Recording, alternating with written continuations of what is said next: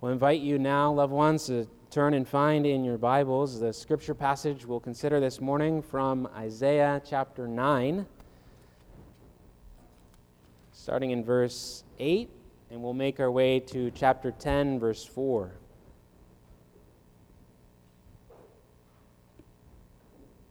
That's found on page 1073 of our Pew Bibles.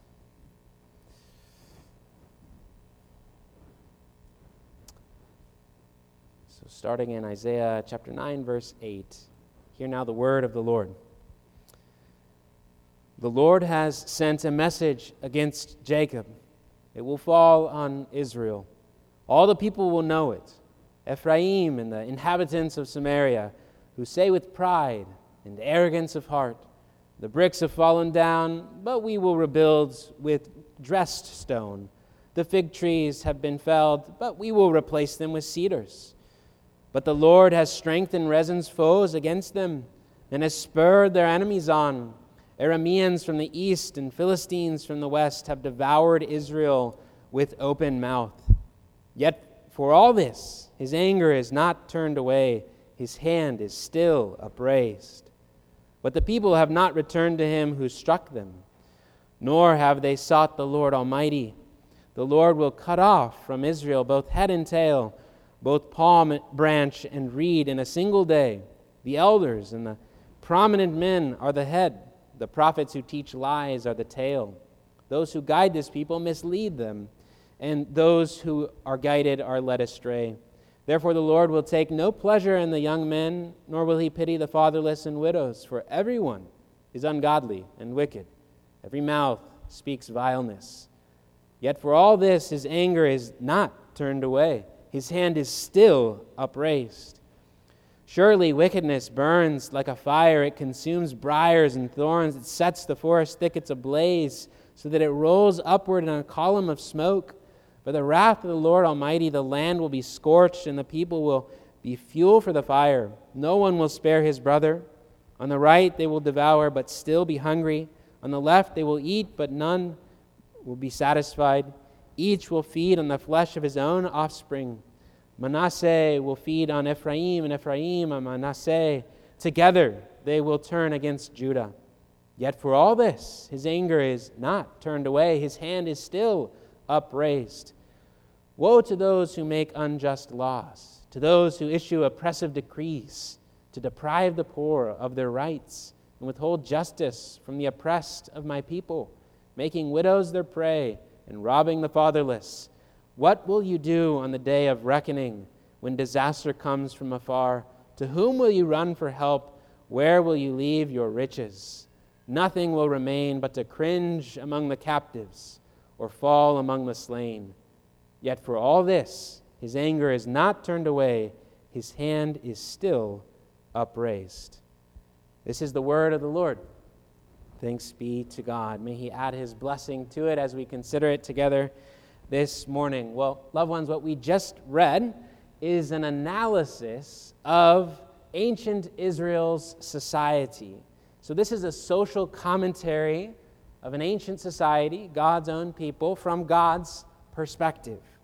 The prophet Isaiah, carried along by the Holy Spirit of God, anticipated here the calamities that would fall on Israel in their future.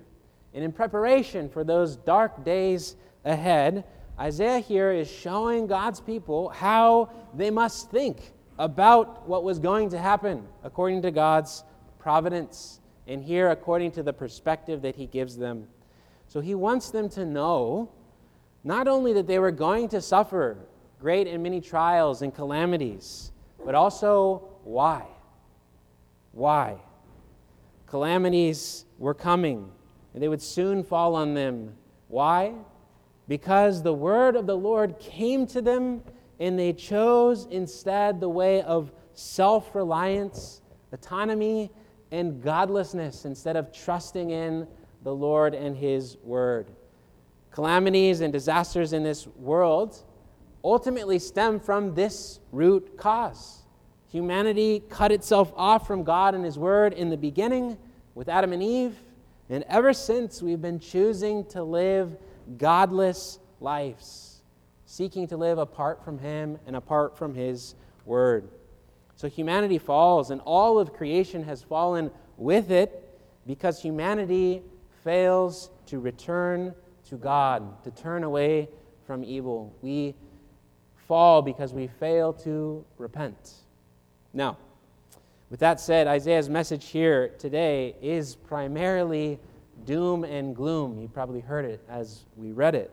But we need to see this passage in the context of its larger uh, corpus of text here, the, the larger context of Isaiah, because even last week, right, we saw how Isaiah was showing us that there is no dawn within us, there is no light of hope found within humanity itself.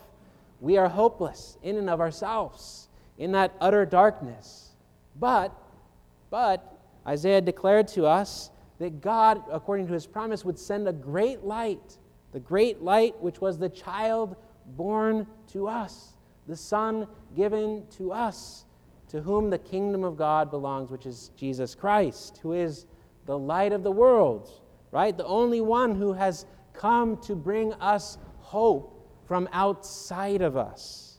So Isaiah gives us this message of doom and gloom here in the passage before us, but we have to remember that he, along with those who believe in his day, had hope in God, the God of the promises. But Isaiah, perhaps we're thinking, Isaiah, come on, man. Why more doom and gloom? You know, maybe that's what you're thinking this morning. Do we really need to hear that again? Why? Why? Well, this is why. Because humans, we are stubborn. We don't want to wake up to the reality that our only hope of salvation is found outside of us, not in us, but outside of us. We really like to believe that we hold within ourselves the potential for salvation or the sliver of some part of the work of salvation. And so we need to wake up. We need these kinds of wake up calls like this. And what better way to wake us up than poetry? Poetry. That's what's before us in this text. Poetry is powerful. Poetry pierces the heart where prose pokes. Poetry is piercing. And so Isaiah is giving us this piercing poem here of doom and gloom. The poem contains four stanzas that contain four critiques of Israel as a society. They're four failures. And so we will consider those four failures of Israel, which then speak of the forthcoming judgment. It's still to come, he's saying. And lastly, we'll see the fulfillment of justice. And those will be our three points the four failures of Israel, the forthcoming judgment, and then the fulfillment of justice in the end. So, first, the four failures of Israel. I want you to notice the beginning of our passage in verse 9 8, and then at the end of the passage, we see an inclusio for this poem. An inclusio is a literary device that brackets a passage in the beginning and the end, like bookends, right? If you have a shelf, you have uh, bookends to keep the books in line, right? On the beginning and at the end. And so we see that, the bookends of this poem, with the repetition of the word fall fall in chapter 9, verse 8, and then again in chapter 10, verse 4. So in 9 8, we hear that God's word of judgment will fall on Israel. And then in 10 4, we see that once his word has fallen, Israel will fall. And so, what, is, what he's saying here is that they will be brought low. Israel will be brought low. Those who were in a high position of honor in the world will be brought so low for their sins against God and their refusal to repent. In the end, they will either be lowered to a place below prisoners in captivity or lower to a place below the dead, Isaiah says. Why? Because they failed to be faithful time and time again. The judgments that God would send them here, that he speaks of, they were disciplinary in nature. God was punishing them, Israel, in order to wake them up from their nightmare of rebellion against their Creator. Each calamity that he would send their way, brought, brought to them by the hand of God Himself, was like a splash of cold water on their face. Why? To wake them up from their godless way of life. And we can pause and think about ourselves and how this applies to us, how this relates to us. The happenings in the world are not just coincidence of our current moments. Every small and big moment in this world, we remember, happens according to God's perfect providence, His plan, His design. We tend to think, as we read a passage like this, that God was active in judging people in the Bible in those days, but that He is perhaps absent today. Well, that's wrong. God is still active in sending His judgments upon the world today. And we can ask ourselves the question how many more calamities in the world do we need to witness before we wake up? Wake up to the reality. What reality? That humanity is not leading civilization and creation towards sustainable world peace. We are not leading civilization and creation to sustainable world peace. That ship sailed when Adam failed in the garden. What, what is humanity doing? Well, what Isaiah is describing here is humanity is like a drunk man stumbling towards a cliff in the middle of the night in utter darkness. That is what we find humanity to be. All of the man made calamities and the natural disasters that we have seen over the past years, just the past few years alone, they should be seen by us as splashes of cold water on our face to wake us up from the illusion that all is fine. He wants us to see that we cannot fix ourselves in the world in any, any ultimate sense. Uh, and what I mean by that is that no amount of psychology or medication can fix ultimately human brokenness. No amount of ecological conservation can ultimately fix the earth, which is groaning in corruption.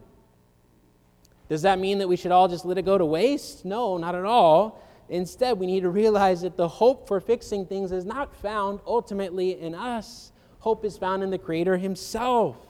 The brokenness is meant to lead us to the only one who is capable of fixing it, the only one with resurrection power. So, when calamities like the pandemic or wars or natural disasters happen, as they have been lately, well, they are, in a sense, God's judgment against the crimes of humanity. God sends such calamities in order to wake us up from the illusion that all is fine. We are not fine. The world is a mess because humanity is a mess. Now, with that said, is Isaiah simply pointing his finger at us, giving us a guilt trip? Is that what he's intending to do? No. No, he wants us to abandon hope in ourselves so that we would look in hope to God, the only Redeemer and the only Renewer. So that is the goal here as we find that within ourselves there's no hope, so we would look to God for the hope that He brings. So we'll now analyze now the four failures here that we find of Israel in the four stanzas of this poem. So, first, notice that each stanza of the four is marked by a concluding statement. Hopefully, you caught it as we read through the passage. The statement where it says, Yet for all of this, his anger is not turned away, and his hand is still upraised. And that's found in verse 12, and then again in verse 17, and then we find it in verse 21, and then in verse or chapter 10, verse 4. And so we analyze the first stanza then, the first stanza, the first failure of Israel in verses 8 to 12 of chapter 9, where here we see that God calls humanity out for particular sins arrogance and self reliance. The idea that, ah, calamities might befall us, but we have this spirit that we will progress, we will make something better that we have this illusion that we are leading civilization into a greater prosperity, more and more to come. Calamities might come, but we will succeed in the end. This vain hope in ourselves, this arrogance and self reliance. And God judges them, he says, by sending foreign invaders upon them, namely the Assyrians, the Syrians, and the Philistines. So, this failure of their arrogance and their self reliance, this belief that they could actually progress and leave evil behind and leave distress behind and enter into a world of greater prosperity and peace. In the second stanza, the second failure in verses 13 to 17, God calls out humanity for the godless leadership of their day and for the people as well who chose to follow the lies over the truth. Basically, this is what Jesus refers to as the blind leading the blind, right? Alec Motyer says that this part of the poem expresses that practical atheism, which is so prevalent today, which believes life can be lived without God, that He and His Word are irrelevancies in the real world. And what we see described in this little passage here, this practical atheism, is that as people reject God, what happens? They reject God in order to do evil, and that results in a loss of moral conscience in society. So, less and less attuned to moral realities, less shame, ashamed by sinful deeds. And so, God judges them. How? Well, we see it's not by sending foreign invaders coming, but instead by letting them slip into moral decay, letting them go their own way. And the third stanza in verses 18 to 21, the third failure, God calls out Israel and through Israel, all of humanity, for self seeking. Self seeking. When self seeking is left unchecked, it sweeps through human society like a forest fire, and none is spared. Instead of seeing that we are indebted to God, which is the proper perspective, that we are indebted to Him, our Creator, for giving us all things, for giving us life itself, instead of seeing that we are indebted to our neighbors in love and indebted in a sense to all of creation, what do we see? We are often in the disposition of our mind that we are only indebted to ourselves and our own interests. We seek our own self interest, and in the process, we devour one another. And God's judgment here, again, is passive. He lets the humans destroy each other. Lastly, we find the fourth stanza, the fourth failure of Israel in chapter 10, verse 1 through 4, where God calls humanity out for writing unjust laws, for not seeking justice for the needy and the poor in society. Why? Why do we not do such things? Why do we have no concern for justice in society? Well, because we tend to prioritize, he's saying, our own self enrichment to the disadvantage of others. And we are really good at justifying cold, calloused greed. We justify ourselves all the time, and we ignore the poor and the needy. And so God was sending them calamities, he says, from afar to wake them up from their selfish slumber. So these four judgments, these four indictments against Israel are laid out and Isaiah prophesied that they'd come to pass. And we read at the end of chapter 10, verse 4, that God's anger is still, still did not turn away. What does that mean? God's full justice against the sins of his people was still not met. He still had more justice, more righteous anger. The degree of punishment still did not fit the decree or the degree of the crimes that were committed against him and against humanity. So the calamities that they had that they were facing and soon would face, they were warnings of future condemnation, judgment that was still to, God, to come. God's hand of judgment was still upraised against them. And that leads us to our second point, the forthcoming judgment. As we looked at the last line of this poem tells us that his judgment, his justice is still aimed at Israel. He was not done punishing them for their lack of love for him, their lack of love for their neighbors, because they loved themselves so much and disregarded the other. First God and then their neighbor, God's wrath remained on them. So here we see, in a sense, God's holy justice rising higher and higher with each stanza, still raised high. It's as if the axe of the executioner is being lifted into the sky, ready to strike down with force upon Israel in justice. With one fell swoop of God's holy justice, all criminals against the Lord God Almighty would be brought to a swift and terrible, unending end. in a place where there's no joy, no happiness, what the Bible, what Jesus calls hell. And so Isaiah here is telling Israel that these calamities are warnings of the future condemnation which is to come. God's justice must be satisfied. How does this relate to us? The calamities that we see around us in the world are warnings of future condemnation as well. You can think of the pandemic or the possibility before us of World War III, which is bad. But be warned, God's final judgment is forthcoming, and it will be more intense because we deserve far worse for sinning against Him and His holy majesty. God's holy justice is lifted higher and higher and higher against the sinners for each and every sin which is committed. For every lie we tell, his justice is raised higher. For every evil desire that we pursue, his hand is raised higher still. For every malicious thought that we entertain about others, God's wrath rises to higher heights. Every little sin demands a higher degree, degree of punishment. And so we see that his hand of justice is raised against sinners.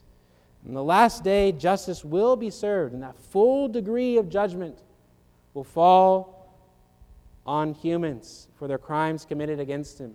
An eye for an eye, tooth for a tooth, the Scripture says. Full exacting judgment will be had. But know this God's hand of judgment is upraised against sinners today as well. The calamities of the world are gracious wake up calls calling us to repent before that crashing blow of condemnation comes down upon us in the end. Judgment is forthcoming for crimes against God and His creation. Justice will be full and final in the end. And that leads us to our third and last point the fulfillment of justice. Isaiah's poem here, it leaves us in a state of suspense. The hand of our judge and executioner is upraised still. The question is will he spare any? If God was only just and no mercy, no mercy at all, not merciful, then none of us would be spared. We deserve to be struck down, each and every one of us, for our wickedness, for our sins. That's what Isaiah has been saying here. But there is more to the story. Isaiah himself will get there. He's already talked about it. There is hope there is good news, there's gospel. God is merciful as well. So, in a sense, we see here the hand of justice upraised to the sky, ready to strike down. But in the gospel, we see God's hand of mercy stay his hand of justice, holding back his justice. Why? So that some might be saved and redeemed. On the cross of Calvary, where the Son of God hanged, God's mercy held back his righteous anger against sinners like us. His justice was held back by his mercy, leaving the axe of judgment held high in the air so that sinners might be set free from that condemnation. So if you wake up and realize that you are a sinner in need of God's grace and his mercy, and if you trust in Jesus, then God's hand of justice is not raised still against you. There is therefore now no condemnation for those who are in Christ Jesus. Only mercy, only grace. How can that be? How is that possible? God's mercy does not cancel out his justice, does not forever hold back his justice. He must punish sin because he must be just. He cannot be unjust. And so, if some are set free from God's judgment, by his mercy, how is his justice fulfilled? It is because God's hand of justice fell fully upon the person of Jesus Christ in the place of sinners like you and me. Using that illustration of the axe held high, God's Son willingly put his human head under the axe of God's holy justice to free us from it. The lashes, the nail wounds, the splinters in his flesh were the surface wounds that Jesus experienced and suffered, that all pointed to the deeper wounds that inflicted him in his heart, the condemnation the righteous anger of God against sinners like us, punishing him in our place. And so, there on the cross, we see God Himself in our humanity, feeling the lashes of utter loneliness, the nails of abandonment, and the splinters of rejection. In love, God chose to take the hand of justice in order to heal us with His hand of grace. He took the hand of justice in order to heal us with his hand of grace. This means that if you trust in Jesus, despite all of your sins, God's anger has turned away from you because it fell on him in the person of Christ on Calvary. Our forefathers in the Christian faith, they wrote about this back in 1618 at the Synod of Dort where they wrote that God is not only supremely merciful, but also supremely just. His justice requires that the sins we have committed against His infinite majesty be punished with both temporal and eternal punishments of soul as well as body. We cannot escape these punishments unless satisfaction is given to God's justice. In other words, His hand is still upraised. But that's not all. They continue saying, Since However, we ourselves cannot give this satisfaction of justice or deliver ourselves from God's wrath. God, in His boundless mercy, has given us a guarantee His only begotten Son, who was made to be sin and a curse for us in our place on the cross, in order that, we, in order that He might give satisfaction for us. He satisfied God's full justice for us. So, beloved, on the cross of Calvary, God's upraised hand of justice fell on him who was lifted up as a curse for us. There, God's wrath was fully exerted and extinguished in the person of Christ. The wrath that was raised up against you was all placed upon Christ on the cross for us. Because he suffered for us now, God's hand of justice is not raised against you, but instead, instead, we receive the welcoming arms of his love as his beloved children with whom he is well pleased. It's not his hand of justice raised against us, but his loving countenance, his smile in favor upon us in mercy and in grace. Not because we deserve it, far from it, but because Jesus paid the price the price in our place to set us free from that condemnation, and Jesus made full satisfaction for our sins. Full justice has been served. So, the promise of the gospel is that whoever believes in Christ crucified shall not perish, but have eternal life. Now, as it was for Israel, as we consider again where we are today, the calamities before us, they are warnings of that future condemnation that is to come. So may this text, like a splash of cold water in our face, wake us up to the reality that we cannot fix ourselves. We cannot fix the world. There is forthcoming judgment, and the fulfillment of justice will be had either in you, in your suffering under God's wrath, or in Christ suffering in your place on Calvary. Receive Christ's death as the punishment for your sins. Believe in Him and walk in that freedom. If not, if not, if you do not turn to Christ by faith, be warned again this morning that His hand of justice is still upraised against you if you do not believe in Christ.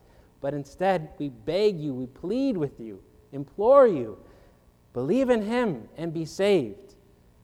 Reject Him and perish. Believe in him, and you will have eternal life. There's therefore now no condemnation for those who are in Christ Jesus. The choice is yours. Trust in him. Amen. Let us pray.